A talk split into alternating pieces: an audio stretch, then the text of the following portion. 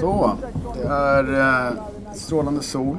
Vi befinner oss eh, i, i, i er källare. Eh, det är ett sånt här avsnitt i podcasten Medelutani som är eh, jäkligt, vad ska, jag ska säga att jag som i alla fall har varit med i de flesta avsnitten är väldigt stolt över det. Eh, och tycker det är kul men jag har också så svårt att veta hur man ska göra när man ska fira olika saker. Men så var det faktiskt Erik Andersson och Lars Enbjer som faktiskt finns med mig här idag som uppmärksammade på att det är avsnitt 150 som kommer. Vi måste göra något kul. Och då sa jag, ja absolut. Vad gör man på avsnitt 150? Och du tyckte inte du prinsesstårta räckte? Nej, det tyckte jag inte. Eller Erik tyckte inte det. Utan Erik sa, kan inte jag få bjuda på fest? Säger Ja. Erik. Så nu sitter du och jag, Lars, den ny, numera ständige bisittaren. Jag kollar, du, dina avsnitt är, ju de som är mest lyssnade. Ja, men det är fantastiskt kul att höra. Det, Sista ja. tiden. Du säger ju ändå en hel del. Jag Ja, kan inte säga just vad, men någonting säger du. Ja, precis. Ja. Men eh, vi, vi, idag, ska vi, idag ska Erik få bjuda på drinkar. Ja. Och det är lite Det ser, vi inte, det, det ser man ju fram emot. Det är ingenting man skulle vilja undvika. Nej, och han har ju tänkt att han ska, det ska vara lite att köpa grisen i säcken så att säga. Ja, Ja, kanske. blind pig, liksom. ja, precis. Och, Shots fired. och, och eh, då blir det väldigt, väldigt spännande att uh, Erik är här. Erik har ju inte varit med förut i podcasten. Erik är ju från Karlstad så han har ju varit där ganska länge av sitt liv. Det är Mm, därför ja. det dykt upp först. Majoriteten. Majoriteten. Ja, Ja. faktiskt. Men du, vem är du? Eh, ja, från Karlstad, där jag också började jobba i krog från början. Eh, flyttade till Stockholm 2017 tror jag det borde bli. Mm. Faktiskt först. Eh, jobbar idag på Grand Hotel. Just Ja, det. Ja, det stämmer. så mycket mer än så har jag inte att säga. Nej, men vad, vad kul att du ska bjuda på drinkar då. Mm. Väldigt pepp. Erik är en sån här bartender som ser ut som en... Hur, hur nybakad den än skulle vara från en bartenderskola skulle han fortfarande se ut som en klassisk bartender som inte gjort något annat i hela sitt liv. Ungefär så. Ja. Det är. Jo, och särskilt om man, om man kommer och besöker Erik på Grand Hotel så får man ju verkligen den känslan. Mm. Liksom. Det får man. Ja, det, det är en fin komplimang. Tack. Bra service. Ja, Bra, trevligt. det. Kul. Men det tänkte jag att vi ska göra idag, eller vi har, vi har ju spånat lite på det vi ska göra. Det, det ska du göra, du ska servera tre drinkar som du ska presentera. det är planen. Mm, men det ska inte bli riktigt en receptdrink här, för nu har jag lyssnat på så mycket cocktailpoddar när jag åkte bil inte. från Sälen och det var bara recept här. Så att jag, Mm. Eh, för övrigt så lyssnade jag på den här Recepttack med Jerka Johansson också. Okej. Han gör en otroligt fin beskrivning i en podd när han har varit i Gamla stan och druckit några drinkar. Det, det avsnittet kan jag rekommendera. Det är Perfekta utekvällen i Gamla stan heter det. Okej. Och det här ska ju vara den perfekta, perfekta Perfekta festen för ditt eh, jubileum. Ja, precis. Du, och vad är det för ett jubileum? Det är Det måste vi säga. Det är, det är, ett, det är ett ganska bra tal. 150 ja. 150. Det har vi nämnt tror jag. Ja, det har vi det nämnt. Det har- igen. Ja, Det ja. kanske nämns 150 gånger Ja, ja, under det kan ju vara så. Ja. poddens... Jag kan också vara ett närminne som spelar ett spratt här. Men ja, 150, det är, det är, minsann- det är rätt imponerande. Alltså. Det är 150 avsnitt och det är, det är eh, jag minns jag minns väl natten innan jag skulle spela in det första avsnittet. För då var jag faktiskt nervös. Ja, ja, men så är det. Det förstår jag. Eh, Men det var ganska länge sedan. Man kan väl säga att den här podden har inte kommit ut varje vecka. Nej, men vad sa vi? Vi är 9 juni 2015. 9 juni 2015, Bar Hommage med Alex Schelén. Ja, om Negroni. Om Negroni. Var det precis det vi stod och hällde här? Ja, det Ja. var ja, det. Var, det Som var, ett sammanträffande. det var ett ganska Verkligen. kort avsnitt också. Ja, ja, 22 minuter. Det vi, det, så, Det är en ganska kort drink. Ja, Ja. Där satt den. Nej, men det är, och sen så då så är det väl så att det, vad har hänt under de här 150 avsnitten? Det som har hänt är ju att eh, det har ju dykt upp eh, väldigt många mer podcasts. Och ja det har det gjort. Och jag såg en undersökning från 2017 var det visserligen. Eh, och då sa man att var det 45% av svenska befolkningen hade då lyssnat på det som kallas för poddradio, alltså det är det som är en podcast. Eh, och det är ändå 45% är rätt mycket och det är 2017 så jag kan tänka mig att i år, jag menar det här är ett antal år senare, så måste vi vara uppe i en siffra som är ganska mycket högre. Det är nog 45% som har spelat in en podcast i år, skulle jag tro. Precis, och det är väl lite det vi vill komma till. Att det är 150 avsnitt är 150 avsnitt för att vara liksom det som man säger. Det är ganska, det är ett hemmapul. Ja, ja men precis. Det, det, ja, men det, det är eh, 2000, vad ska man säga, kalla det 2020-talets svar på ett eh, fanzine. Ja, ett Ja. fanzine. Ja, Ja, ja precis. ja. För, det, för då finns det ju liksom inte, det finns väl inte en kändis som inte har en podcast. Nej, det gör det inte. Det, gör det inte. Och, ja, nej, precis. Och det finns väl eh, ingen så här, det finns få intresseområden. Eller liksom någonting som folk är intresserade av. Få hobbyområden. Från någon, alltså det finns en podcast om allting. Ja, jag har hittat, jag har en som är min absolut smalaste någonsin. Det är min eh, kusins man. Han gillar radiostyrda bilar. Han spelade in en och en halv timme engelskt snack om radiostyrda bilar. Fick två Nice. miljoner lyssningar. Världen över. Ja, ja, visst. Ja, ja, det var, det var smart. Ja. Men det är det lite. Eh, Erik, har, du poppar upp för Yes. första, för Jag första drinken. Vad eh, kul. Nu sitter, vi ska ändå få ge oss 150 centiliter var idag. Så att vi måste liksom, lägga på ett kol. Ska det vara så pass? Yes. Nej. Eh, första drinken här idag. Jag kommer bjuda på tre eh, lite av favoritklassiker faktiskt. Det här är sådana små Ari- Marie Antoinette-glas. Ja. det är också ett episkt avsnitt i podden där, avsnittet där Emil Loreng är med första gången och han beskriver det här mm, Marie Antoinette-glaset. Ja. Det här är... Då är det så här. Eh, första drinken, vilken är, jag tänker vi jobbar ikon här för du börjar ändå jobba emot någon sorts ikonstatus kanske på din podd. Eh, mest ikoniska drinken, om ni ska gissa. Nu, nu ser ni ju också färg och sådär. Mest eh, ikoniska, det är en dry martini. Jag skulle säga dry. Ja, eh, men om man då blandar det med den mest ikoniska agenten någonsin. Aha, okej. Så det är en drya fast en, en ehm, eh, vad heter den? Eh, ja, med lilé och lite Yes. godsaker här. Det Vesper. är en Vesper Martini, En precis. Vesper Martini. Mm. Eh, Det tror jag vi haft med på dem. Med, med, med, något i början av avsnittet hade jag med, med Mingelmange. mm, jag känner också igen att den har varit med faktiskt. Men det var länge sedan, det kan Ja. jag tillbaka liksom. Så att, Vi eh, sitter alltså med jättefina små glas. Du har hällt upp en klar vätska för oss. Mm. Du har precis tryckt på lite härlig citronzest som sticker upp i näsan på oss allihopa. Ja, man ser de små oljedropparna här på. Det här är ju liksom på något sätt för mig den ultimata välkomstdrinken. Eh, och som jag har gjort den så tar jag bara en flaska varje. Alltså både vodka, gin och lillet. Eh, Dunkar ihop det och sen buteljerar upp och in i frysen. Orange bitter också. Vänta, en gång till. Det är, bara, det är vodka, gin, lillet. Ja, lika delar. En, frysen. en flaska av varje för att göra det enkelt. Som, en som, som, som en enk, enklare Negroni-historia nästan. Yes, och helt andra proportioner än originalreceptet på den här drinken. Eh, Okej. Och in i frysen, inget vatten.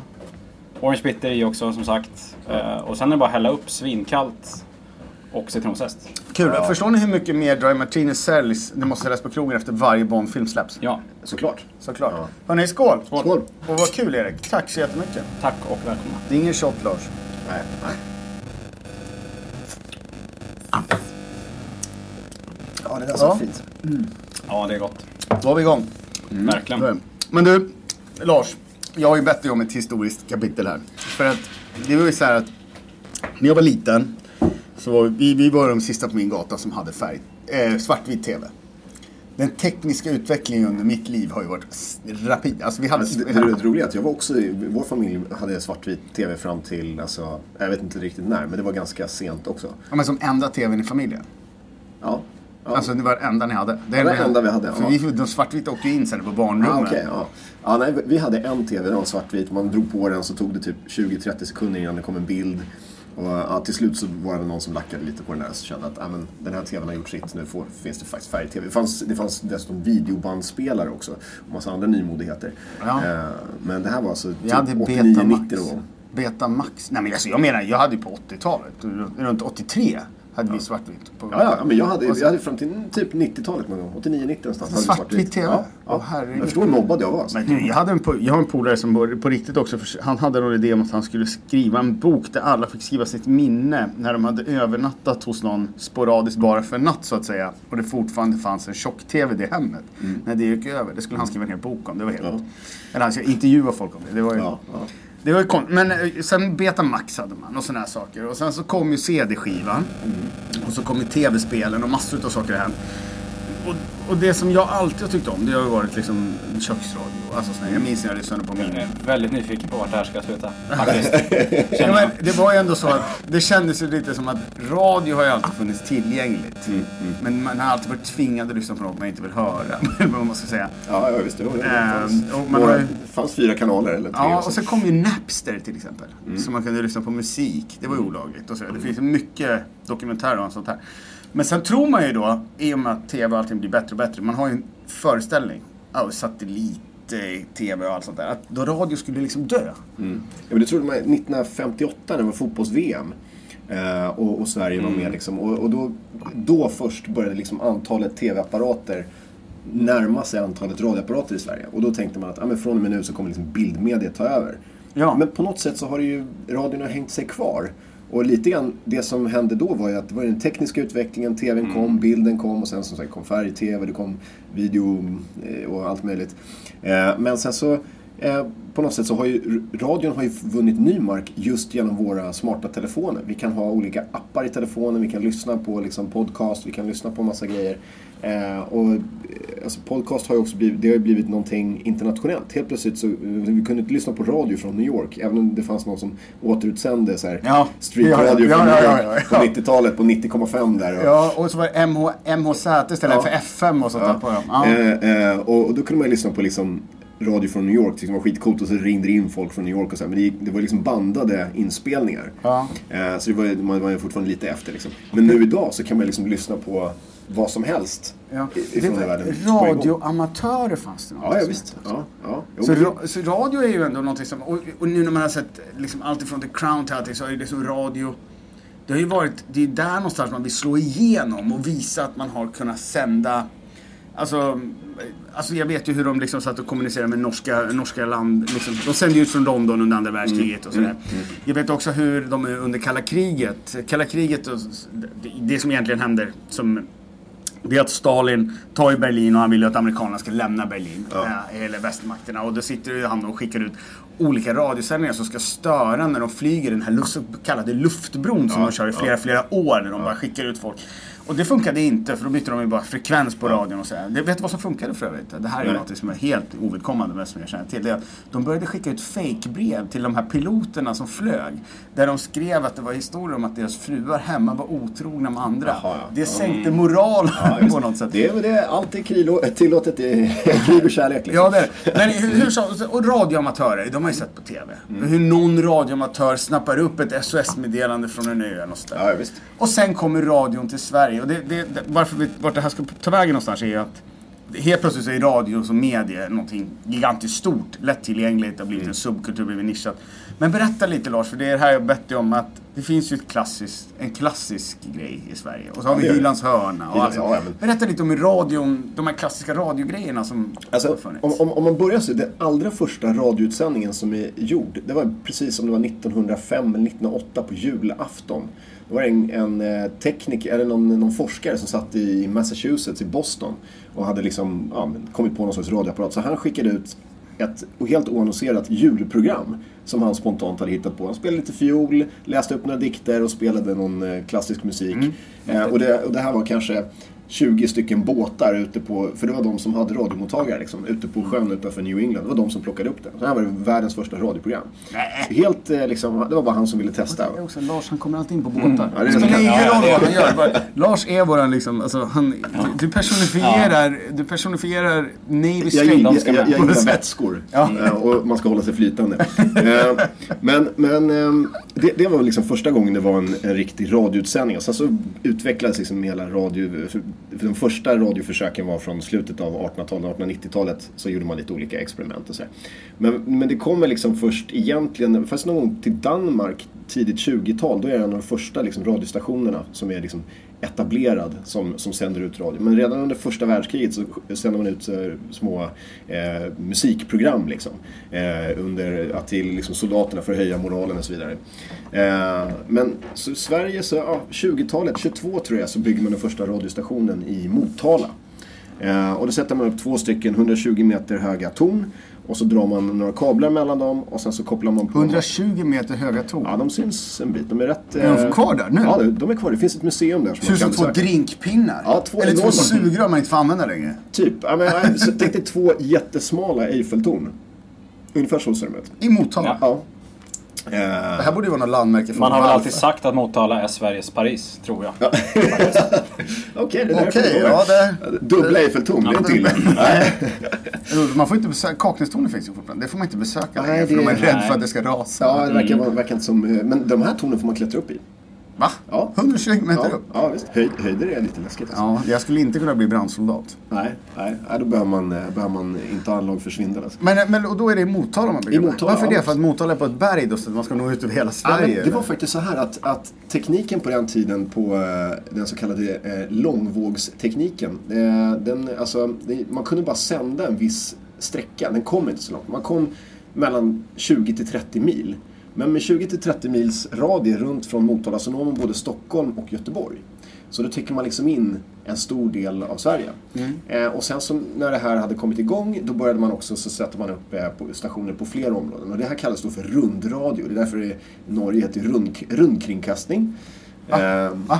Ja, Rundfunk på, på tyska. Vad skämtar vad, vad sa du? Rundkringkastning. Norsk rundkringkastning. Det är det som NRK står för. Det låter som ett fylle... Nej, va? drycke, dryckesspel. Nej, du skojar? Nej, det är sant. Så NRK står för Norsk rundkring... Ja, rundkringkastning. Den kastar runt signalen runt om liksom så här. Ja. Eh, för att, det är därför rundgång kommer därifrån också. nej, det, ja, det, är en, det är en annan grej. Men, men, men, ehm, men, men, men det här var liksom... Så att från början så var ju radio att man kommunicerade från, eller man, eller man ville kommunicera från en plats till en annan. En båt till exempel till land eller vad det var. Eller holländarna satte upp en station nere i holländska Ostindien för att kunna kommunicera hem till, till Holland. Det var för långt för att dra en liksom, telegrafkabel. För det hade man gjort mellan Europa och USA. Man hade dragit en telegrafkabel på botten av Ja. Atlanten. Så man kunde skicka meddelanden. Eh, och så försökte man då göra det här via radio men det var ganska långt och lite komplicerat. Men så holländarna lyckades på 20-talet göra det här så att de skickade signalerna så långt så att de gick över liksom halva jorden i stort sett. Lite, som ett, ett snabbt, ett, ett slow internet. Ja, men, ja. Ett analogt Jag internet. tror ett, ett, ett, eh, wifi. Det är som, Ja, Jätte-wifi. ja. Som når över halva jorden. Men det är faktiskt så att när Sverige hade kommit igång och satte upp den här i Motala då så byggde vi också sen upp en, eh, en kortvågsstation som liksom hade längre räckvidd. Eh, och eh, då, då kunde man skicka med liksom riktade antenner, så kunde man skicka de här programmen, Radio, Radio Sweden hade då på den tiden, eh, alltså som gick hela vägen ner till Sydamerika. Liksom. Eh, ja. Så att eh, svensk radio då nådde liksom, ja, st stor del av världen och eh, det var någonting man satsade mycket på, framförallt under andra världskriget bland annat. Och, och så. Men och, och när, och när började man säga det ordet då? Stockholm-Motala, jo men ja, det var det så att... Stockholm-Motala. Stockholm-Motala. det var det så att, att radiostudion låg i Stockholm och så hade de en så här tjock, alltså den var tjock som två decimeter i diameter ungefär kabel som gick från Stockholm hela vägen ner till, till eh, Motala. Med koppar i som man kunde kapa ja. av lite och sno ja, lite det, koppar. Det var, det, var, det var hårt förbjudet att göra det på den tiden, ingen som vågade. Men, ehm, Eh, och, eh, så att, eh, då ringde de liksom upp från Stockholm och då svarade Motala Stockholm, Motala. Och så, eh, ja, så drog de igång sändningen. och det är därför varje sändning började med den här legendariska liksom, Stockholm, Motala refrängen. Eller vad sen så är det ju det här det, det har ju blivit lite så här att ordet podcast är lite tre- trend, trendigare. Och det har ju varit menat med den här podden att man ska liksom jobba i en bar, rodda baren, fylla ölkylar eller någonting. Så ska man trycka in ett avsnitt av Medel utan is. Och så ska man både ha lite trevlig lyssning och så ska det vara någonting man lär sig och lite inspiration och känna liksom att men det är kul att gå till jobbet idag. För det är lite så. Ibland, ibland, ibland tycker vi, har vi tyckt att det var tufft att kliva in servicepassen. Och vi har ju, nu är man ju glad om man får komma tillbaka till ett servicepass kanske. Men så har det varit lite. Så det, det, det har ju varit tanken med det. Men det gör ju då att eh, de lyssnar på olika podcasts och det är klart att det, att det syns och finns här och där. Men ännu har vi inte riktigt börjat se så många drinkar som är nämnda efter podcasts och sådana där grejer. Fast många drinkar görs i podcast. Men det här, och det här är så långt, den här övergången är så svår. Men det finns ju radiokaka. Och Ja, det finns ju... Oj. Här- Jag måste ha lite mer eh, drink bara. Det finns, ja, det finns mycket. Det finns ju... Jag skulle vilja ha en podcast-shot. ja. nu kommer i och för sig Erik här med lite, lite till vesper. Eh, Men kan du inte berätta vad radiokaka Det är ju en speciell kaka. Jag, jag har inte receptet på en radiokaka. Men, men, Nej men det inga var- recept här. Det finns Nej. recept. Tack Det finns recept. Ja. Men, ehm, ja, men när radion var ny, då var det liksom att då samlades man ju i vardagsrummet och lyssnade på radion som då sände typ två timmar om dagen eller vad det var. Eh, och då var det liksom det man gjorde. Så det var, det var bara det som hände den fredagskvällen. Liksom. Då satt man klistrad vid radion och sen så lyssnade man. Och eh, det är klart, då fanns det, och radion var ju stor. Det var ju stor som, en, eh, den var stor som ett eh, skåp liksom. Ja. Eh, så det var inte alla som hade en radio. Då fick ju grannarna komma över. och Tjockradio? Ja, det var tjockradio på riktigt alltså. Men ofta sådana barskåp typ också. Ja. Kan det finnas jävligt snygga gamla precis. radioskåp. Nej, va? Ja. Jo, jo. Kom, kombinerade. Ja, men det fanns sådana också som man kanske ovanpå liksom Ja, hade hade sprit radio. och Mm. lite prylar och liksom. Och det hade ju varit häftigt. Men som vi säger, ombyggda också kan man hitta riktigt nice. Ja. Men så, så det, för radio, och sen finns det, ja det, det var liksom där man samlades runt. Och sen blev det tv-soffa, så blev det och te- ja. termos och hela grejen. Att man liksom skulle, skulle sitta, vara uppe sitta kväll. Nej men det var liksom att man, man samlades familjen runt, runt de få program som fanns. Det fanns ju bara på den tiden. Först fanns det ju bara en station, P1. Och sen kom program 2 med, med musik. Ja. Och så kom det program 3, P3. Ja. Och, så. Jag minns när jag lyssnade på P3 och hörde Join the Joyride första gången. Då var inte du född Erik. Nej. Det här var 1991. Det, minns Ja. jag, det är ett av mina starkaste radiominnen. Men annars måste jag säga att eh, förutom radiosporten då. Mm. Jag lyssnade på radiosport när jag var liten. Alltid hockey, eh, ishockey. Jag lyssnade på det. Jag var ett stort Färjestad-fan faktiskt när Ja, jag var så liten. där, ja. Insåg att man kan, måste ju hålla på Brynäs som är från Gävle. Så jag bytte sen. Men jag kan fortfarande hela Färjestads trupp och sånt där. 89, Ja, okej. 90 och sådär. Men kastade en tennisboll mot väggen hemma i hyreslägenheten i Sätra i Gävle och lyssnade på radiosporten. Sen har jag varit stor. Och sådär. Men sen när jag blivit äldre så har ju liksom det här har det gått över till att jag lyssnar på annat. Och jag måste säga att mitt favoritradioprogram sen, om jag skulle välja ett, det är ändå Karlavagnen. Ja, ja. Ja, det jag skulle nog säga att det är mitt mest ikoniska också från... Eh, jag brukar... Min, min, farsan är eh, lastbilschaufför. Eh, så jag, när jag var liten var jag ofta med honom ute. Åkte och, och kanske till och med nätter, och, eller kvällar i alla fall och sent sådär. Alltid Karlavagnen på radion liksom. ja, ja. Det var väldigt, väldigt klassiskt. För det som, hände, det som jag tycker då också har varit så skönt med P1. Jag har en hashtag där på Instagram som heter P1, alltid P1. Jag lyssnar alltid på Mo- Godmorgon Världen Ja, och sånt där. ja. Och Karlavagnen och liknande. Ja. så. Men det som har hänt, fast jag gick på P4. Men det som har hänt nu det är att utbudet är så otroligt stort. ja. Som vi får oss in på. För nu måste alla ha en podcast. Det finns så väldigt mycket. Man har ingen aning om vad man ska lyssna på egentligen. Så att idag så blir intressespannet så otroligt eh, svårt. För man säger att sju minuter kan man koncentrera sig på någonting. Och nu har vi redan pratat här i 27. Nej men. eh, så man inte orkar. Så därför tycker jag att det är svårt med den här djungeln av olika podcasts som man ska ta sig igenom och hitta olika avsnitt och sånt som har referenspunkter till en. Men, jag tror att det blir lite som med internet i övrigt. Alltså att eh, det fin allt finns. Eh, och då finns det någonting för alla. Liksom, man sitter, jag satt i och för sig häromdagen och skulle ha leta upp eh, resetips till Belize. Inte för att jag tänkte att jag skulle åka dit, utan jag hade lottat upp det som land att käka mat ifrån Belize i, i fredags. Eh, och, eh, så bara, och då ville jag se, vad är Belize liksom? Vad finns det där och vad äter man för mat där? Och då hittade jag faktiskt någon video på YouTube om det här. Men det fanns, väldigt, det fanns liksom inga podcasts om resetips till Belize. Nej. Så där finns det en lucka. Men, men, eh, men liksom i övrigt så, ja precis, men det är det. Alltså att det finns någonting om allt. Och det är väl det som har blivit grejen. Alltså att det finns det finns kanske få, eller inte som det var för några år sedan när liksom det fanns ett par stora podcast. Nu finns det miljoner små istället. Ja, det är väl liksom hela den grejen som har hänt med internet också. Att det, ja, eh, nu finns det så otroligt mycket plattformar och allting. Liksom, eh, att det är mångfalden som har vunnit eh, på något sätt. Det blir och det blir då tyvärr gissar jag att det blir sådär så att det blir samma sak som när du tittar på TV. Till slut så sitter du bara där kollar på Cityakuten eller någonting liksom. För att man blir ju liksom, man vill ju ha något som bara trummar på i bakgrunden ibland. Jo, Och så- fast det är ju också problemet är lite tvärtom då. Att det finns ju inte något som bara är eh, automatiskt. För Nej. du letar ju hela tiden efter något nytt. Du kommer ju klicka dig vidare. Om du inte blir tillfredsställd efter de här sju minuterna så kommer Ja, du nej, byta, byta till något annat. Ja, precis. Och det saknar jag lite grann. Ja, det saknar jag med TV. Jag har eh, nästan aldrig haft en TV hemma själv, alltså när jag har bott själv. För jag, jag, jag tittar inte på det, men det är lite samma grej så här, när du har typ Netflix eller något annat som du, du väljer själv. Ja. Du spenderar ju mer tid på att välja än att faktiskt... Ja, gud, det där- Det det blir där- lite samma sak. Liksom. det är helt omöjligt. Det där är, och du vet den här liksom när man då ska titta med någon, med, någon- med liksom, den personen man delar livet med liksom och så bara så här, ja men du poppar popcorn, du gör det här, du gör det här. Då får du välja filmen. Och man Det bara, är det nej. värsta som det, finns. Ja, Ja. precis. Det, det blir, och det här tycker jag det är ett dilemma, vilket gör det lite svårt eh, med hela den här podcastgrejen. Men det gör det också väldigt fritt. För det gör ju att man, som den här liksom, jag känner ju inte att när det har varit ett uppehåll på några månader eller någonting så har det varit ganska skönt med de här 150 avsnitten att jag aldrig har tappat motivationen riktigt. Nej. Någon gång kanske lite sådär. Eh, och, utan det är liksom någonting som man kan ta till om man känner för det på något sätt. Och det tycker jag har varit skönt att det inte är kommersiellt styrt utav det. Nu har jag börjat förstå att det finns de som tjänar massa pengar på en massa poddar eh, till höger och vänster. och, eh, väl, och känner väl så här att det hade inte blivit 150 avsnitt om det inte hade varit så att man fick välja själv tror jag. Nej, absolut. Och jag är väldigt tacksam mot alla som har lyssnat. Jag tror att det är uppåt 170 000 unika lyssningar. Det är, Det är väldigt bra. Ja, på något som är så smalt. Ja, men visst. För smala podcast finns det ju otroligt gott om. Ja, ja, det- men precis. Och, det, och då gäller det att, att eh, bli hittad så att man inte blir... Alltså, för risken är väl lite grann nu då att, att eh, man inte hittar skogen för alla... Eller man ser inte träden för alla... Eh, vad säger man?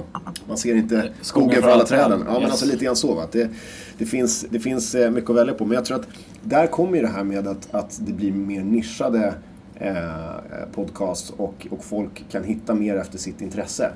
Eh, att det inte bara blir de här liksom allmänna breda grejerna, för det är någonting som man bara lyssnar förbi. Men sen hittar man sina specialpodcasts som man verkligen säger, det här vill jag lyssna på. Har vi inte gått så långt nu så att det finns vissa podcast... Förut var det trendigt att lyssna på podcast, men visst har vi väl gått så långt nu, så, för jag kollade poddtoppen häromdagen, så här, att vissa podcast skämslyssnar man på nu tror jag. Vissa grejer säger du inte till någon du lyssnar Nej, på. nej det, bara, det det bara flyter förbi. Ja, men det tror jag. Det finns vissa, jag skulle inte säga vilka det är här, men det är så här. Jag skulle, även om jag hade lyssnat och det var kul, så skulle jag inte säga att jag gör det. På, men- på något sätt. För jag tror att det, det har också blivit väldigt så här stort, eller vad, eller vad man ska säga. Att det, och de tjänar nog jättemycket pengar. Det gör de säkert. Det, är liksom, det finns ju Paradise Hotel. Det finns ju podcast om Paradise Hotel. Alltså, Ja, ja men exakt. Exakt. Ja, det, det finns alltså podcast om skräp-tv. ja. Men det för oss osökt in på att jag undrar lite, Lars, vilka podcast lyssnar du på? Oj, jag, är faktiskt, eh, jag, är, jag är också sån här som, jag gillar ju att lyssna på radio, precis som du säger. Jag lyssnar mycket på P1, särskilt när jag sitter i bilen så blir det mycket P1 liksom. Men, eh, ja, men jag lyssnar ju på, såklart på eh, Medel utan is, jag lyssnar ju på lite andra sådana som har med sprit och dryck att göra såklart. Det finns några i utlandet, men jag tycker de är så här, inte alltid så behagliga att lyssna på. Så det blir mer för att om det är något specifikt som jag säger, men det här vill jag höra, de intervjuar den här personen eller någonting annat. Nej, det stämmer. Bartender at Large till exempel. Det Ja. lyssnar jag bara om det är något specifikt. Det här vill jag höra för det här är jag intresserad av. Ja, För jag tycker också att det är mycket lättare att koppla bort koncentrationen när det är engelska. ja jo men det, det är lätt hänt att det blir lite bakgrundskval. Och lite grann så när det är någon, eh, om det är någon man känner som är med någonstans så är det klart att då är det kul att lyssna. Eh, och annars eh, Kapitalet är en podcast som jag brukar lyssna Den har vi ganska nämnt förut, ja, ja. och den, för den tycker jag är bra, den är välgjord, det är ganska kul, spännande ämnen och det är ändå så lite lätt att bara ja, ha på i bakgrunden om man gör någonting annat. Men man tröttnar också när det blir för långt. För det, säsongerna tar ju aldrig slut. Nej, ja, precis. Men du, och Erik då, du Ja. är ju trots allt eh, extremt mycket yngre än mig och Lars. I alla fall än, än eh, Lars. Ganska. en generation i alla fall. Ja, en generation faktiskt. Men, Ja. men, men du är ändå en väldigt eh, välbildad person. Du har ju en hög allmänbildningsnivå. Ja, det stämmer. Du har Om jag får vara lite ödmjuk. Ja, Ja, men, det vad, tror jag. Vad, vad, liksom, vad lyssnar du på? Och hur kommer du ihåg när du började lyssna på podcast? Nej, jag vet faktiskt inte. Eh, ja men då kanske, jo kanske så P3 Dokumentär typ är väl... Ja. Mm. Om man nu ska klass, klassa det som podd, men det, det ligger ju så nu ändå. Det var ju Eh, så- trots allt så från början, P3 Dokumentär. Folk satt ju hemma och väntade på P3 Exakt, jag Dokumentär kommer ju också ihåg radio, radioprogrammet så att det blir ju inte riktigt podd men det är väl en podd som jag kanske när väl plattformarna kom gick tillbaks till och ändå Ja. som en, men det blir ju mer radio. Men, eh, eh, så det är nog det. Eh, men annars sånt, ja lite utbildnings, det kan vara lite hoppa mellan olika. Eh, något jag lyssnar en del på till exempel Alla våra ligg. Väldigt bra utbildnings, eller liksom bra samtal om eh, sex och samlevnad. Eh, Det två var tjejer det- som har. Ja, det var bra Eh. ända tills båda de tjejerna tog nästa steg i livet var lite grann. Så de, Ja, exakt nu är det så. väldigt Men, mycket barn. eh, vi vi ska inte prata om den podden så, men de ska faktiskt, de två ska sluta med podden nu. Ja, vet okej. Eh, de har liksom avslutat, skitsamma. Men det faller sig Eh, nog naturligt i deras eh, värld ja, att de ja, gör det på absolut. något sätt. Ja, det, det, för det är också, det, alltså formatet podcast är ju liksom, det är ganska lätt att komma igång. Ja. Och det gör också att det är ganska lätt kanske att sluta på det sättet. Alltså att det, får, det kan bli en, en, en någonting som passar under en viss period. Men det måste jag säga, jag menar, du har på sen, vad sa jag, 2015? Ja, 2015 och 9 Ja, juni så är det ja. Men det här gör ju också nästa grej. Det är att den här podcasten har ju förändrats. Nu sitter vi här och pratar om... Jag glömde säga, jag har ju såklart lyssnat på kanske, ja men säkert tre avsnitt av Med eller utan is.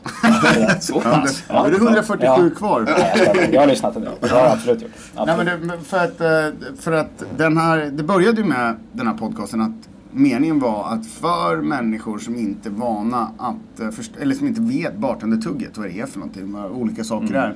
Så skulle jag liksom fördumma mig lite och göra det lite lättare för folk, eller vad man säger.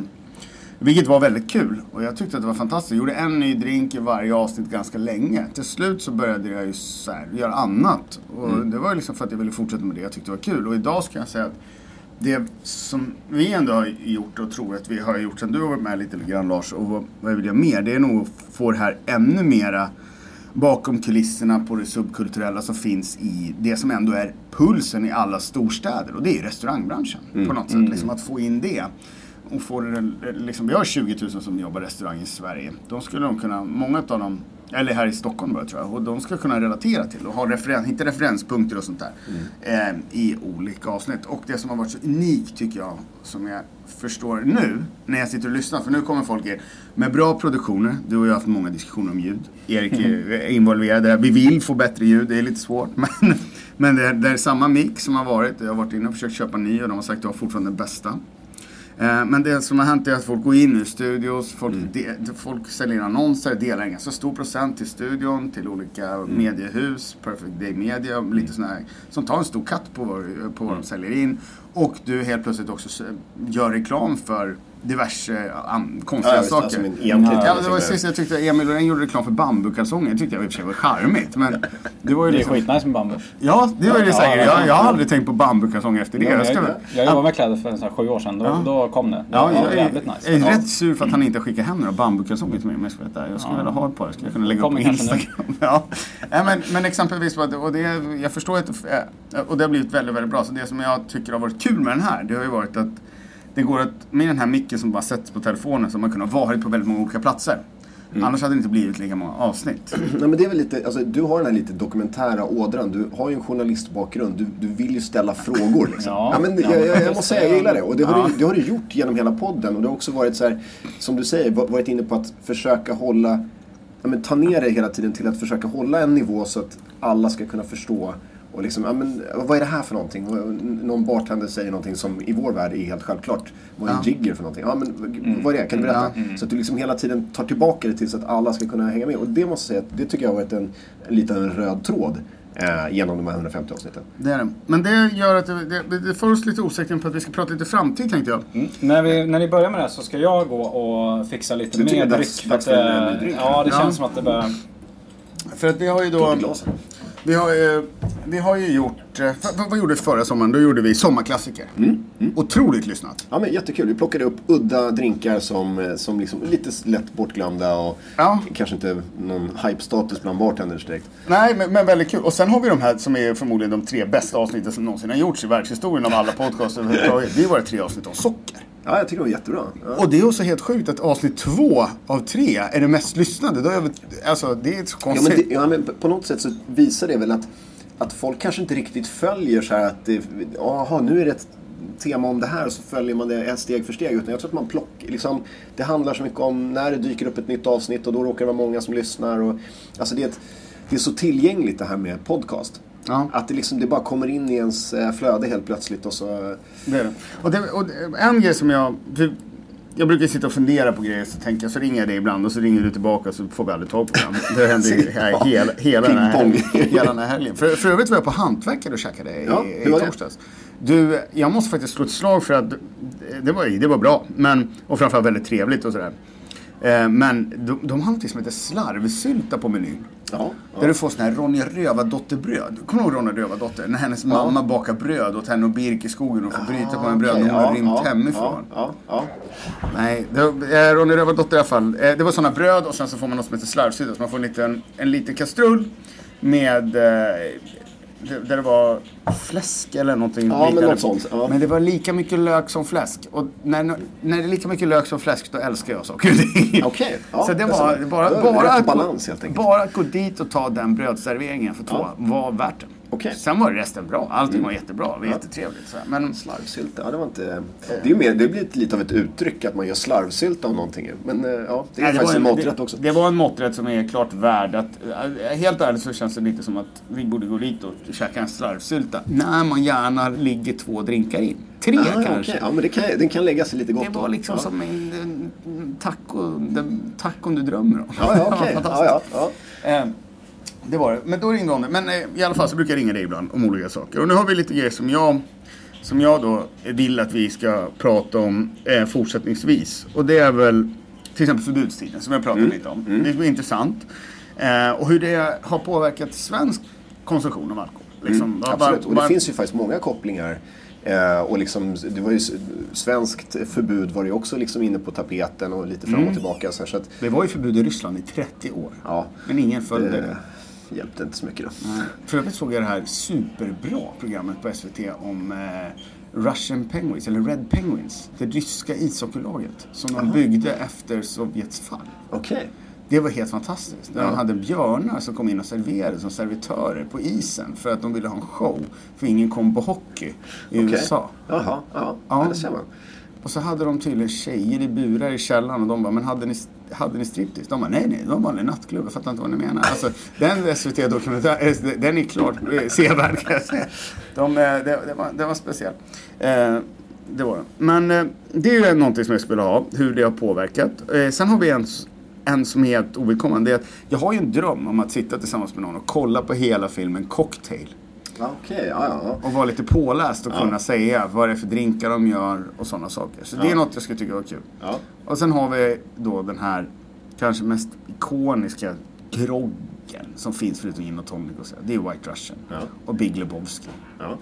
Att sitta och titta på den och diskutera igenom hur det, för den fick ju en jätterevival. Jo men på något sätt, och det är vissa så här, som du säger, vissa filmer som har gett upphov till, eller pushat vissa drinkar. Jag menar, vi drack en Vesper här precis. Det var ju också, det är en, det är en, det är en drink som är gjord av författaren för eh, boken liksom. Ja. Det är en drink som den, den hittade han på. Eh, och eh, där ser man ju, den hade ju liksom aldrig funnits om inte det här hade blivit film. Eh, den hade i alla fall aldrig fått det genomslaget. Visst, den fanns i en bok någonstans men liksom ehm, hade inte James Bond blivit en hit så hade ju, hade ju inte Vesper varit en, en drink liksom. Nej, men Eh. drinkar. Herregud. Alltså, det är ju inte så svårt att skapa en drink, men det är ju väldigt svårt att få den att slå igenom i en film. Alltså, så Ja, ja. Ja, alltså precis. steget från att du sitter hemma och tycker att du har gjort världens bästa drink till att få den ikonisk. Den är, det är långt. Det är långt. Ja. Vad har vi för några sådana i Sverige idag? Ikoniska drinkar. Som har gjorts av svenska bartenders. Hubba Bubba Sour är väl ikonisk? Ja, alltså, jag säga. Det är väl Jimmy Diamond och dem på... Ja, eh, precis. på Jimmy Diamond igen så är det ju ehm, Juicy Fruit. Ja, Juicy Fruit har vi. Och så har vi Strawberry Basil Smash va? Ja, men ja, precis. Och det, jag vet inte... det- Har inte den en tysk koppling också har jag för mig? Men det kanske inte är... Ja, jag minns inte riktigt. Men det är också någon eh, Basil Smash-variant. Eh, men, men det finns ju... eh, Det finns ju... Ja, det är väl kanske de där som... Men ska, skapandet av ikoniska drinkar, det tycker jag vi ska höra mer om. Ja, det tycker jag är väldigt kul. Alltså det är något som jag kan relatera till. Nu kommer Erik Nu här. är jag här. Och jag har missat allt ni har sagt såklart. Ja. Så att det kan ju bli lite, lite upprepning om jag har otur. Eh, ja, men då är det så här då. Något som också har varit en röd tråd genom alla dina avsnitt tror jag, nästan alla i alla fall. Det är att du har lyckats referera till din karriär i London säkert någon gång. Och Gävle och knölpåk. Ja, det är med. Det är med. Men just London i det här fallet. Eh, så vi ska dricka en av mina eh, absoluta favorit sours, typ. Som såklart heter London Calling. Åh! Och Oj, The Clash. Ja. Oj, oj, exakt, oj, oj, precis oj, namnet oj. därifrån. Men det här är en ganska modern klassiker. Eh, skapad 2002 på Milk and Honey. Och där har jag varit, i London. I New York. Jag tror den är skapad i New York. Nu vart jag Ja, lite osäker. där är Men därav namnet makes sense också. Ja. Men den som ligger i New Hommage York, till eh, liksom modebarnen. den i New. York, det är Attaboy nu Eller? Eller det är någon koppling där? Ja. Ja, det stämmer va? Nu, ja, Ja, Nej. inte... Jag Får background checka där sen. Eh, att det är exakt samma adress och så. Men det här Eh, är London Calling. London Calling och det är inte svårare än så här. Eh, vi drar en, enkelt så är det gin, torr sherry, citron, orange bitter och lite socker för att balansera beroende på sherryn då. Eh, that's it. Härligt. Lite, lite stiffare än en sour men Men härligt. det är lite som, att göra, lite som att göra en syrlig draja typ. Ja. Jag har haft några bra kvällar där på Milk and Honey i London och Covadis och allt det Ja. Skål! Skål! Skål. Jättekul Erik, vilken koppling. Ja men verkligen. The man who's tied in London is tied in his life. Mm. Det var något av det första jag fick lära mig. Det och It's raining cats and dogs. Vilket också då eh, får mig att vilja berätta mitt absolut mest deprimerande, lite lätta bakfylleminne jag haft nästan till i mitt liv nu på sistone. Det är prins Philips begravning. Ja, ja. jag var bra sliten att titta på det. Ja, ja. Det var helt... Såg du det? Nej, jag såg delar av det. Ja. Nej, det, jag kunde inte komma på hela. Det var jättedeppigt. Jag, Hela hans sista tid har ju varit som en enda lång begravning. Ja, faktiskt. Ja, nej, det har inte varit någon eh, upplyftande historia direkt. Ja, och då har jag ändå sett bandet Dark Funeral på Hultsfred 98 och spruta grisblod på scen. Okej, ja, men det måste vara lite mer action då. Nej, det var inte mäktigt. det var inte. Ja. Nej, vad gott. Men det här är ju lite Trevligt. som en, nästan som en klassisk lite LQ-drink liksom. Ja, väldigt mycket så. Alltså Jag undrar om superenkelt. jag har druckit den. Men det är en superbra bas. Eh, den här kan man ju slänga i vilken frukt som helst nästan. Så har du en liksom Ja, precis, take igen. på den Ja, efter ja. säsong. Eh, så det, just eh, Men du, de har inte, och... de har, den blev ju väldigt... eh, Den var inte så, så extremt sour. Vad skönt det Nej, var. eller hur? Min gubbmage klarar det här. Mm, mm, exakt, men det är inte supermycket, alltså det är inte liksom en trea citron, det är lite, lite snålare. Ja, men sherry gör också, det blir en sån här härlig liten torr... Det är lite funky ja. fast liksom vuxenfrukt eh, sådär. Ja, men sherry är väl Och har ni verkligen inte sherry hemma, eh, vilket är en skam om ni inte har, så kan ni ta liksom torr värmött eller sådär. Det funkar. Men Ja, men det här var jättefint Erik. Tack så ja, jättemycket. Det var trevligt. ju jag tänker, den piggar upp lite såhär mitt i. Mitt i. Bra Jag är väldigt långt ifrån Funky Monkey som var då den drinken som var Den som jag minns, Härligt namn. enda, minns jag, enda drink jag minns hela receptet på i London. Det är alltså eh, en del crème de cacao vit. Mm. Bananlikör, Midori, andra två delarna så det blir lika mycket. Mm. Skakar man upp kallt i ett glas och sen så strainar man med ett sugrör stoppar ner biten. Du ska ha ett cocktailglas och ett Mm. cosmopolitanglas. Så ska du stoppa ner sugrören i en drinkpinne så häller du grenadin, artificiell granadin, ingen hemmagjord jävla skit. Nej, Häller det är inte gott. Nej, häller du ner så att det blir lika mycket rött och sen lägger du så där gröna tack vare Midorin på. Ja. Och sen skakar du grädde. Och det här är så roligt att man ska, kallskakar grädde med en isbit och häller den på. Så gjorde man liksom sin Funky Monkey grädde float där och sen hade vi chocolate sparkles på. Men var det en Irish coffee vi gjorde då? Nej, det skulle vara sprutgrädde på den tiden. Det var så jävla roligt liksom. Det, var, det krävdes Ja. lite mer stuns i den grädden. Och det Ja. smakade ju så flytande prinsesstårta. Ja, ja, jag kommer ihåg jag kom hem till Gävle, gick på Tre och Company och bad om att få den. Och de tyckte att det var jävla coolt att det kom en kille från London. Jag har aldrig varit så cool som när jag flyttade hem till Gävle från London tror Nej, jag. nej, nej, det kan jag tänka mig. Nej, London Calling, The Clash. De har ju spelat Ja, på Gröna. Lund. Ja. Det är ju... Det är, ju- Kanske vi ska göra något på Grönan i sommar då med den här. Dricka den här uppe i, vad heter den högsta? Ja, ja, ja precis. Precis innan den släpper så ska man svepa en. Har ni hört historien om den här 90, ja, vad är han, 89-åringen som bor bredvid Gröna Lund? Har bott där i 50 år. Nej. Har utsikt över hela, liksom, vad heter det, eh, sjön där? Eh, den heter ju... Ja, Eh, framför... Bäckholmen och liksom... Eller menar du eh. Nybrokajen då? Ja, ja, men vad heter vad är vattnet där? I Stockholm? Det heter Nybroviken? Nybroviken, Saltsjön. Saltsjön. Eh, Han utsikt mot hela Saltsjön. Och då... Så nu ska Gröna Lund bygga något nytt här. De, det har väl gått så bra under pandemin så de har massa pengar över. Så nu ska de ju bygga något som ska täcka hans utsikt ur fönstret. Snubben är 89 år. Han Det så bra. fanns före Vespern. Undrar för att de sitter och väntar på att han eventuellt ska passera vidare Ja, ja, ja. i jordelivet Ja. innan de, Innan de bygger. innan de bygger det. Det kan vara så. Det kan vara så. Det kan det vara. Ja. Eh, nej men det är London, Calling. London var ju då... Är det Sveriges svar på prins Philip? Hans status? Ja, det kan det nog Det vara. kan- ja. Det kan det nog vara. Prins Philip känns inte alls lika cool som den svenska kungen. Nej, nej, men jag menar han den där gubben. Nej, precis. att, eh, Ja, lika, exakt. nä, lika nära som han var för en vecka sedan. För, för, ja, det är det. För prins... För Det den svenska kungen verkar ändå... Han, han har ju, det finns ju väldigt fint beskrivet i Camilla Henemarks självbiografi om hur svenska kungen har druckit så mycket lakritsshot så han är alldeles svart om tungan när han ligger i botten på någon segelbåt. Det är ju liksom... Men du känner väl kungen gissar? Nej, nej det gör jag inte. Jag har träffat honom. Ni har skålat?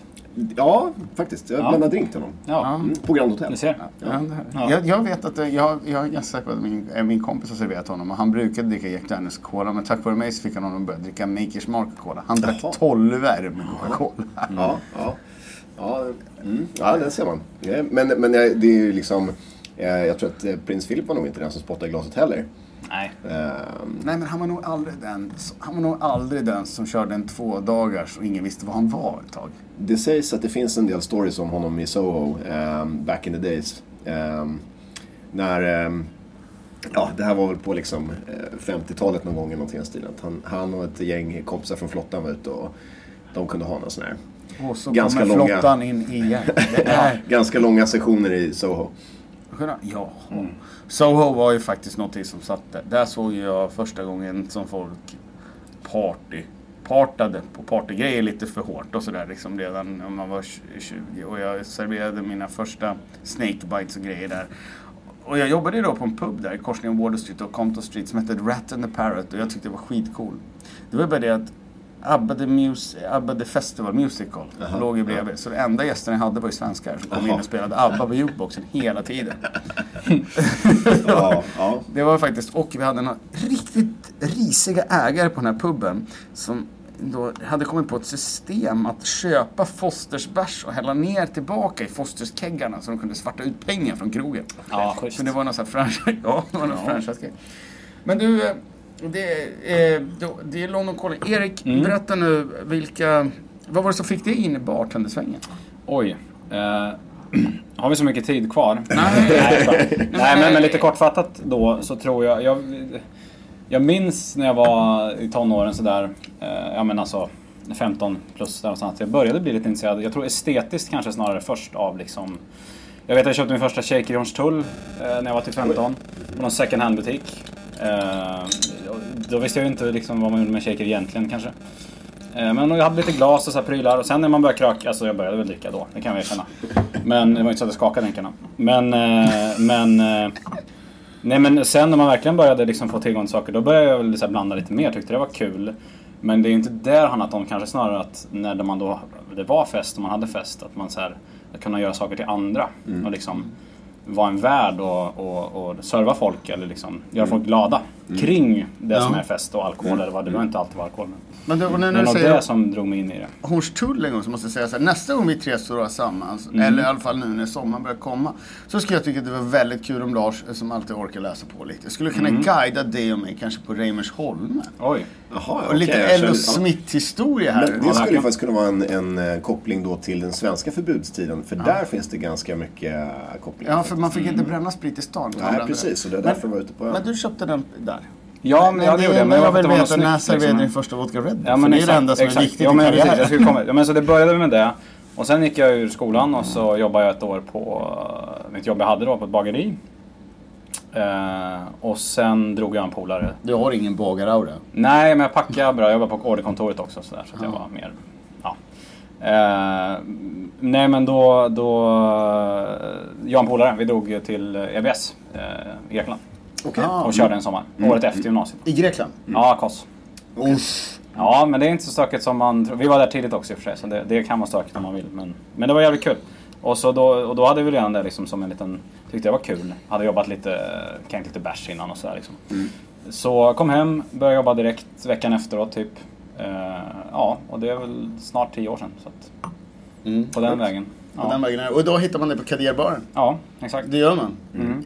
Eh, Det, är- det är ju en... eh, Ja, det har varit härligt. Och ni är på väg att lansera en ny drinklista. Ja, det kommer faktiskt... Nu vet jag inte när det avsläpps, släpps, släpps, men den här veckan som kommer nu. Mm, för oss ja, i alla fall. Jag fick, eh, nå- det har gått någon post här. Du har ju... Ja, det, just det. Något brev kanske. Något brev har gått Mm, ja. ja. Säkert någon jävla faktura.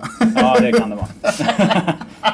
ja. det kan det vara. Men, det, men du, det är jättekul Erik. Jag, jag tänker att vi, vi har pratat så mycket och vi skulle kunna prata hur mycket som helst. Det är väl mer så här att ehm, det, det som var viktigt med det här avsnittet tycker jag, eh, förutom att ni vill göra det, att du vill göra de här och Erik ska, har en drink till att servera. Så är det väl att glädjen finns här och lite sån här. Och jag tycker väl att är det något speciellt som eh, ni som lyssnar vill att vi ska ta upp eller läsa på om så jättegärna hör av er kring det. Annars fortsätter vi på inslag i nivå som är, är roligt. Är roligt som det är redan. Och eh, Vi plockar fritt från vad vi kommer på helt enkelt. på, för jag har precis lite fritt vad jag kommer på. Det är lite sommarspecialerna som vi måste fundera lite på vad som ska komma skall. Det kan bli kul tror jag. Men det, var mer, det här avsnittet var mer för att visa på riktig, riktig glädje. Så medan Erik eh, går och gör våran sista drink eh, så ska vi, så, och sen ska Erik då få svara på den här klassikern som, man, som har nu ska bli en klassiker. Jag vill inte höra frågan nu. Nej, utan det ska... jag kan gå först. Ja, det ska vi göra. Så ska vi då summera ihop lite. Lars, du, ditt första avsnitt var grogg. Mm, stämmer. Det var det. Stämmer. Eh, och du är ju, alltså fortfarande. Du är ju bättre än många bartenders på mycket saker. Men du är ingen riktig bartender. Nej, jag är dagar. ingen riktig bartender. Nej. Det är nej. inte jag heller längre, fast fall inte vodka Red Bull. Nej. Eh, I princip. Men... Två det, komponenter klarar vi. Det- Ja, du klarade klarar inte lime Nej, jag klarade inte lime. Men det var, det var avancerat. Det, det var finns flera en ingredienser. bild. Det finns en bild. Ja, det gör det. Ja, när Det du har stoppat i en hel lime i blendern på Ja, när du står och har en bargenomgång med mig och Peter Molander som står och tittar och, Men- och är så förtrollade av att spritsäljarna är här. Ja. Men det måste, det måste vara på typ Teddys förr, förr, förr, förr, förra telefon då eller? Nej, jag har den hemma. Okej, oj. det, är, det är episkt i alla fall. Men eh, det är grogg i det första avsnittet som de är. Punch är det som vi får en jättebra shoutout i senaste cocktailpodden. Jättekul. Eh, eh, och det är väl roligt på ett sätt att det har tagits upp en massa drinkpoddar nu till höger och vänster kring oss. Absolut. Men vad har du, vad har du själv, vad har du för själv för minnen av de här, det är ganska många gånger du har varit med nu. Vad har Ja, varit roligast tycker du? Ja, på sitt sätt så tyckte jag det var...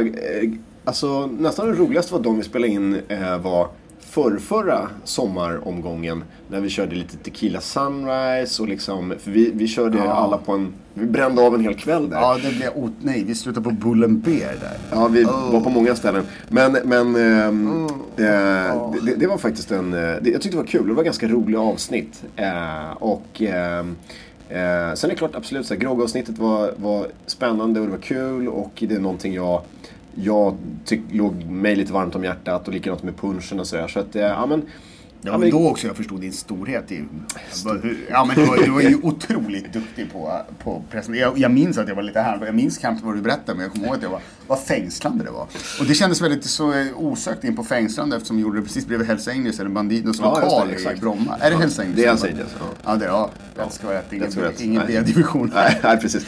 Eh, nej, men, men eh, och sen så är det, alltså, jag har ju alltid tyckt att Eh, att det är kul att eh, prata om saker och ting eller liksom lära ut saker och ting. För att eh, det är någonting som ligger, jag vet inte, min mamma är lärare, min faster är, har varit lärare och liksom det ligger lite i släkten på sådär eh, grejer. Så att det, jag har alltid tyckt det var kul att, att, att få lära ut saker och ting.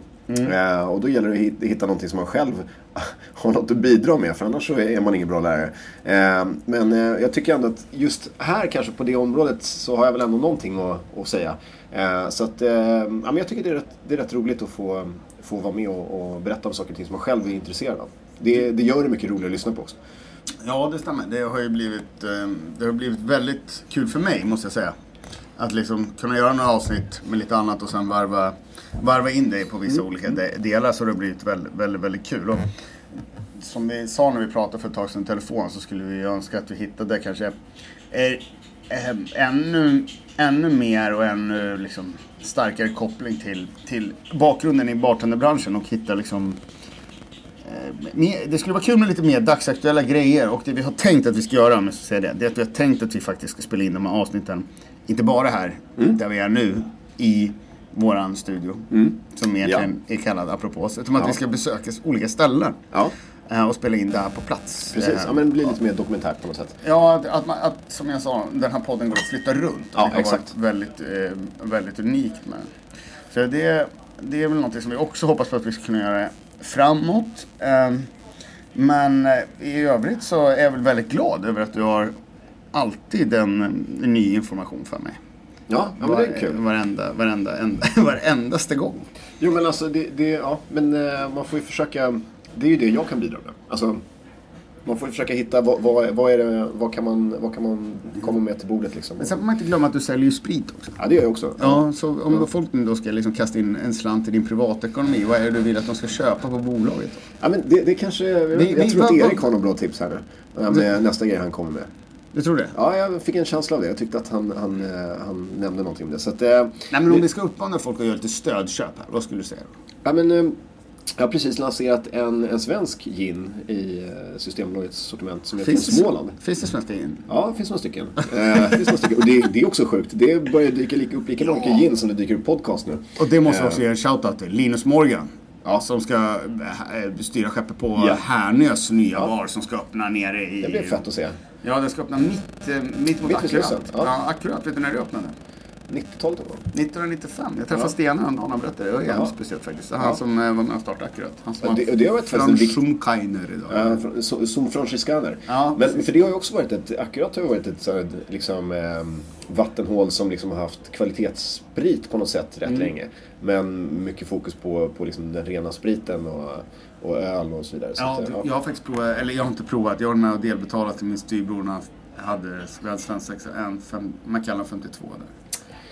Tydligen någon gång när Macallan hade blivit fel så den var rökig. Jag fick inte smaka den. Jag satt och skröt för hans del när jag träffade honom att jag hade smakat den. Han bara, vad fan det var den rökiga va? Sen efter ett tag jag bara, men det här var vi bara med att betala en centiliter jag, jag var bara med på kvittot. Men det, men det, vad heter ginen då som ni lanserade? eh, Lydén. Så är familjen Lydén nere i Ljungby Småland. Ja, okej. Ja, så att, eh, så- kul. Roligt, grattis. Ja, jättekul. Grattis till dem som får jobba med dig. Ja, men härligt. Tack för ert eh, tålamod. Ja men titta så tjusigt. Alltså Ja. jag gillar de här glasen. Eh, storleken på serveringen är också nice. Ja, Liksom. men det är Ja. väldigt, precis, och framförallt om man gör så här som vi har gjort med de drinkarna, man har dem kanske på flaska och håller dem kallt så är det, det är mycket trevligare att hälla upp många små Ja. och liksom soppa i sig lite grann än att, än att dricka en stor drink alltid. Nu, nu, nu, nu, nu tänker du tända en cigg. Jag tänkte röka in idag. Har ni hört, har ni hört historien om när, när då våran kompis Emil sitter och tänder en cigg på en väldigt känd bar i Stockholm? Eh, för inte alls så länge sedan. Och jag då, min dumma jävel, med Isak i en bar samma vecka och vill ju inte vara mindre än honom. Så jag tänder ju en cigg i den baren. Ja. Och ingen av oss är under 30 år när vi gör det här. Det är fruktansvärt patet som är att kopiera honom och honom att starta det här överhuvudtaget från början. Man ska inte göra det. det var, Yes. Nej, jag, jag kan ha varit där båda de här tillfällena faktiskt. Så att jag, ja.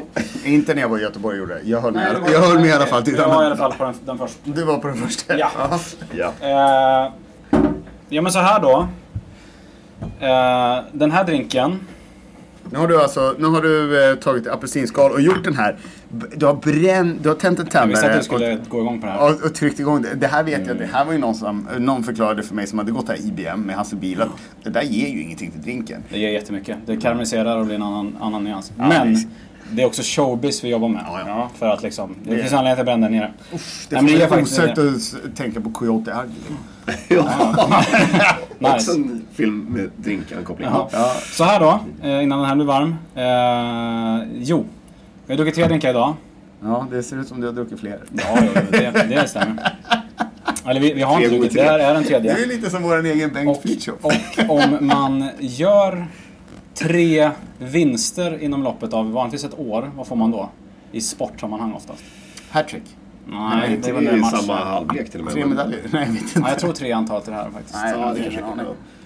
Nej, eh, det här är en drink eh, med punch såklart. Också Ja, för, att- för, ja. för att hylla Lars här. Jaha.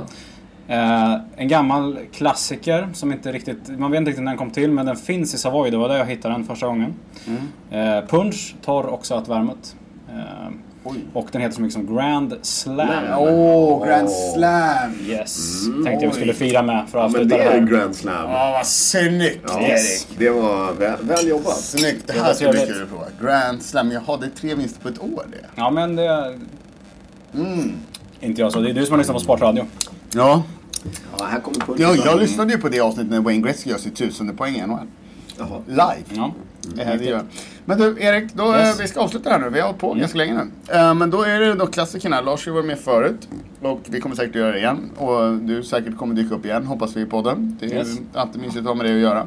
Men då är det så här. Jag skulle vilja att du från eh, tredje plats till första plats säger de tre godaste sakerna att dricka i livet.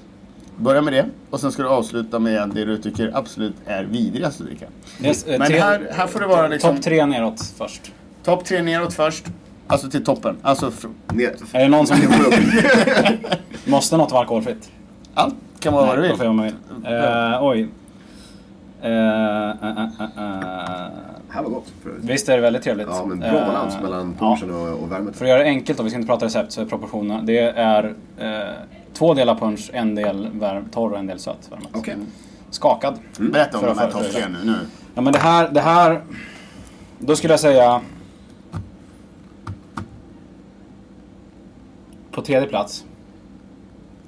Champagne.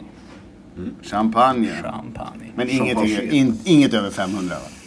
Nej. Det Det, finns- det uppskattar inte jag faktiskt. Nej. Jag, jag håller med. Nej, Nej, det- det gör jag såklart. det, Det, det, finns, det finns så pass mycket bra champagne som ändå Ja, ligger ja, hyggligt i pris nu för. Jag gillar, i, i, det finns inte en ljusöl över 70 kronor jag skulle kunna tänka mig att betala för. På krogen eller på bolaget? Krog? Bolaget? Nej. Ja, då kan inte du ens gå utanför dörren. Nej, det, inte ens i Gävle kanske. Jag köper mindre och mindre storlekar. Ja, yes, det är det. Ja, ja, ja. För övrigt så följer oss in på nästa avsnitt är ju då faktiskt, det är redan inspelat men det är ju Sandhäxan och Pilsner Kell med Sebbe. Det kan jag säga, det var väldigt kul att göra. Det, var, det var kul, då pratar vi också om 70 kronors öl. På plats nummer två. Ja. Kolsyrat vatten. Alltså soda eller bubbelvatten. Oj. Helst soda med Ja. lite salt. Helst. Ja, seltzer. Seltzer, Viktigt med saltet i en soda, annars är det inte en soda. Seltzer. Vilka var det som släppte en seltzer nu? Det var, jo, nu är det Famous Grounds kommer att göra Famous Seltzer. Jaha. De ska inte släppa en En seltzer. hard seltzer-variant liksom. Ja, nej, de ska, nej, de ska börja köra på att eh, de ska gå tillbaka till roots. För det var ju så att eh, Churchill, han drack ju faktiskt aldrig rent. Han drack ju med sodavatten hela tiden. Nu drack ju han Johnny Walker. Men eh, de, det är samma land. Mildare för kroppen. Jag minns också Nour El Rafais podcast när hon skulle prata om drinkar. Hon det, berättade att hon tyckte inte om sån här amerikansk skit som Johnny Walker sa. Ja, Ah, nice. Det blev lite bakvänt då. Ja, det, det, hör ju till att det, det är ju scotch. Och första plats då, Johnny... Nej. Eller det är ju gott, men inte, det kommer inte där. Eh, eh, den här är tuff. Mm, första plats, vad är det, det godaste du? Jag håller dock med om kolsyrat vatten. Det bränner bra på tungan. Ja, men Ja, alltså, det framförallt man är finns- törstig som fan. Ja liksom. men alltså det kan ju precis, under rätt förutsättningar kan det ju vara en helt Ja, fantastisk är upplevelse. Ja. Lite angostura bitter också om man ska vara på. Ja, för det är, ja, det är så bra. det är- Yes, yes, yes. Det, det, Nej, finns, det finns ju ett, fint avsnitt i Meny med Thomas Tengby om det här när han pratar om hur det bränner på tungan med kolsyrat vatten. Ja, men Men- kolsyrat vatten är lite eh, bitter, det, det är gott. Och det, det här har vi pratat ett helt avsnitt om, kolsyrat vatten. Första platsen är extremt svår, men jag får gå på min egen statistik Ja. på något sätt. Ändå Ja, och det- säga då en bra Manhattan. Oj, Ja. ja. On the rocks, eller med eller utan is på Manhattan? Mm, utan. Utan? Jaha, det var ju lite tråkigt. Och utan körsbär. Ja, det här körsbär. Du hatar ju körsbär. Ja, för att det äckligaste att dricka det skulle vara ett glas eh, ljummen då framförallt. Ja. Sherry Hearing. Jag, tror, jag, jag skulle nog säga att Erik, det känns som att det är ett körsbärsavsnitt. Ja, det kan Det bli. låter, det låter... Det är ju för det finns ju sånt episkt där när de... Bigarråerna i Berson kan det heta. Ja, det skulle kunna heta. Men, men det finns ju episkt också i Pretty Woman. När Julia Roberts polare går fram och ska äta gratis och då tar hon just ju det. alla drinkgarnis. det är ju buffén hon tar för de har inga pengar. Ja, just det. Det är, det. ja, men då... är- Så eh, nummer tre. Så säger du. Eh, champagne. Champagne. Nummer två, kolsyrat vatten. Yes. Nummer ett, Manhattan. Ska det vara Manhattan på Rye eller Bourbon? Rye, gärna. Rye. Gärna stökigt så. Ja. Det ska vara lite liv.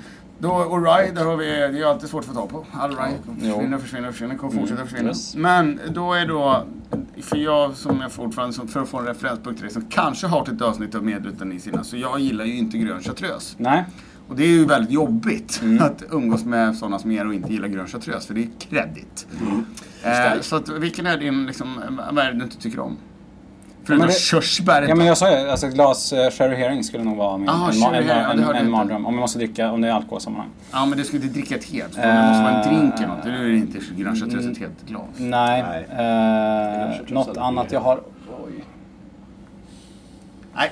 Nej, jag får nog, jag får, jag får ta med den en annan Nej, gång. det finns ingen annan människa än du som har testat att dricka ett glas Cherry Herring heller. Nej, hörni.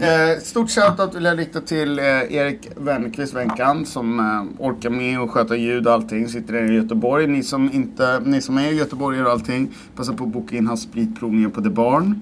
Han kör ju både, han, han kör massa härliga bourbonprovningar där nere, bland annat. Carl Laurén, tack så jättemycket för att du orkar med och sköta grafiken på det här. Eh, tack till alla som har varit med genom alla tider. Stort tack till dig Lars. Tack till alla som har lyssnat. Ja, ja tack till alla som har lyssnat, men framförallt alla som har varit med. Och Erik, eh, det är första gången vi har en privat bartender. Ja, ja, Det det är jättekul. Ja. Dig ska man följa. Du heter på Instagram de, Erik Barman Andersson. Nästan faktiskt. Nästan. Du slår ihop det lite mer så blir det Barmandersson. Alltså, Barman alltså det är en Andersson, ja. Precis. Det kan man göra. Och det, och det, Lyrisk, Man kan- lyriskt namn så man kan börja följa det så, kan man boka, så får man boka plats. Ja, skriv där. Jag svarar inte. Men det är... Det är ty- tydliga Ja. bud. Nej, det är tydliga bud. Men ähm, jättetack. Tack, kul att vara här. Jättekul. Det är kul att vi har firat eh, avsnitt 150. Lite mer, inte så pretentiöst. Utan Nej. lite Men, men det är också intressant. Tänk dig att för 150 månader sedan då, blev, eh, då, då var det presidentkampanj liksom, kampanj i USA och, och eh, eh, Obama var den som blev utsedd till eh, Demokraternas presidentkandidat. Så länge sedan var 150 månader sedan. Oj! Vet du när jag hörde talas om Obama första gången? Det här är sant. När 11 september inträffar. Mm. Så precis efter det så får jag en snyting på stan. Du får en snyting på stan. Ja, jag får en snyting på stan utav en kille som inte gillade... Det, det var ju, jag är ju uppväxt i den här antirasist-eran på något sätt. Så jag får en snyting på stan och sen blir det rättegång. Den här personen döms för den här rättegången och jag får ett skadestånd utdömt till mig. Eh, Men det är också då efter 11 september pengarna på något sätt kommer och då säljer Ticket, resebyrån, alla sina resor till halva priset. Ja, såklart. Så jag köper en resa till... Nej, det är inte då nej. Utan det här är ju 2007. det är nästa gång jag är i det var en Thailand. annan story. Det var en annan story. Yes. Det är 2007 nästa gång jag är i Thailand tror jag va? För när blir han president? Ehm, Ja, det är 2007 garanterat för det är inte då under George Bush. Nej, nej. Utan det är nästa. Jag är ganska, ja, men- Hur som, det är en amerikan jag träffar i Thailand i alla fall som säger så här, Remember the name Barack Obama, you will hear it again, säger han till mig när jag sitter i Thailand på en resa till Jaha. och på någon sån där grej. okej. Stort. Det, det är 150 Ja. månader sedan. Vet du vad som hände för 150 år sedan då? Som jag tänker att ditt eh, arkitektiska intresseådra borde slå lite för. Nej, sprayburken på hans. Ja, nej. Ja, precis. Europas första graffare. Ja. Nej, utan eh, det var så att Stockholms centralstation invigdes den 18 juli. Just det. Nej, va? Yes, 1871. Och det här är det bästa. Vet ni varför man aldrig hittar ut från perrongen på Stockholms centralstation? Ja. Eller på tu- tunnelbanan? Nej. För den är byggd för vänstertrafik. Det är därför du blir dum i huvudet varje gång du är där. Ja, ja. Ja, men spår, spårtrafiken är ju vänstertrafik i Sverige. Ja. Yes. Ah, Det är så, ja. va? Ja. Eh, de enda som måste anpassa sig är de som typ tvärbanorna och sånt som kör i, i liksom på, vad heter det, väg, på vägbanorna. Men som 12 spårvagn i Bromma, den börjar ju, alltså den, den byter spår. På fick han in att han bodde i Bromma. Det var ju jävla klart alltså. Men, men det är kul för att den byter just från höger till vänstertrafik. Men det har å andra sidan att göra med att den ska ansluta rätt till tunnelbanan. Men den har liksom ett sånt kryssspår för att den ska byta, byta plats. Så att den kommer rätt också sen i, i liksom där den kommer på lite vägbitar. Herregud vad du kan. Men, men eh, ja. Det för oss också osökt in att vi ska ha ett helt avsnitt om bara Systembolaget. Ja, Gärna. absolut. Det, Nej, det- gud där kom den. kul. Där kom Bara den. Systembolaget. Ja. Nej, hörni. Bartender Erik, historieprofessorn Lars Renbjer eh, och mig själv. Stort tack. Och stort tack till Apropå som återigen låter oss vara i vår egen studio utan att betala hyra. Vi har ju fått hyreslättningar på grund av corona utav dem. Ja, ja, det är Eh, fint. det är, och vi hoppas väl att eh, sommarens eh, avsnitt och allting kommer att vara helt restriktionslösa. Restriktionslösa, ja. Är det någon av er som har vaccinerat sen? Nej, Nej, jag är också lite yngre än er, som sagt. Ja, du har väl haft corona två gånger nu? Ja, det är andra, andra vändan. Ja. Du ser inte så vek ut. Nej, jag, jag hoppas inte. Jag känner mig, jag känner mig helt okej. så att, eh, mm, Kanske att det var lite är- armén som slet på dig. Precis. Blir, Nej. blir sliten förr i livet. Stort tack och eh, Erik, vilken fin skjorta du hade på dig idag. Tack snälla, tack snälla. Det har det. Det är för publiken. Nej. Ja, men precis. Ja, Jättekul. Det är lite svårt att sluta nu känner jag. Ja, Det var mysigt, vad roligt vi har haft. Jättekul. Eh, och eh, som sagt var nästa avsnitt, Pissen och Kell med Sebbe. Eh, och sen eh, komma skall lite annat kul. Tack så hjärtligt. Ja. Tack. Skål. Skål!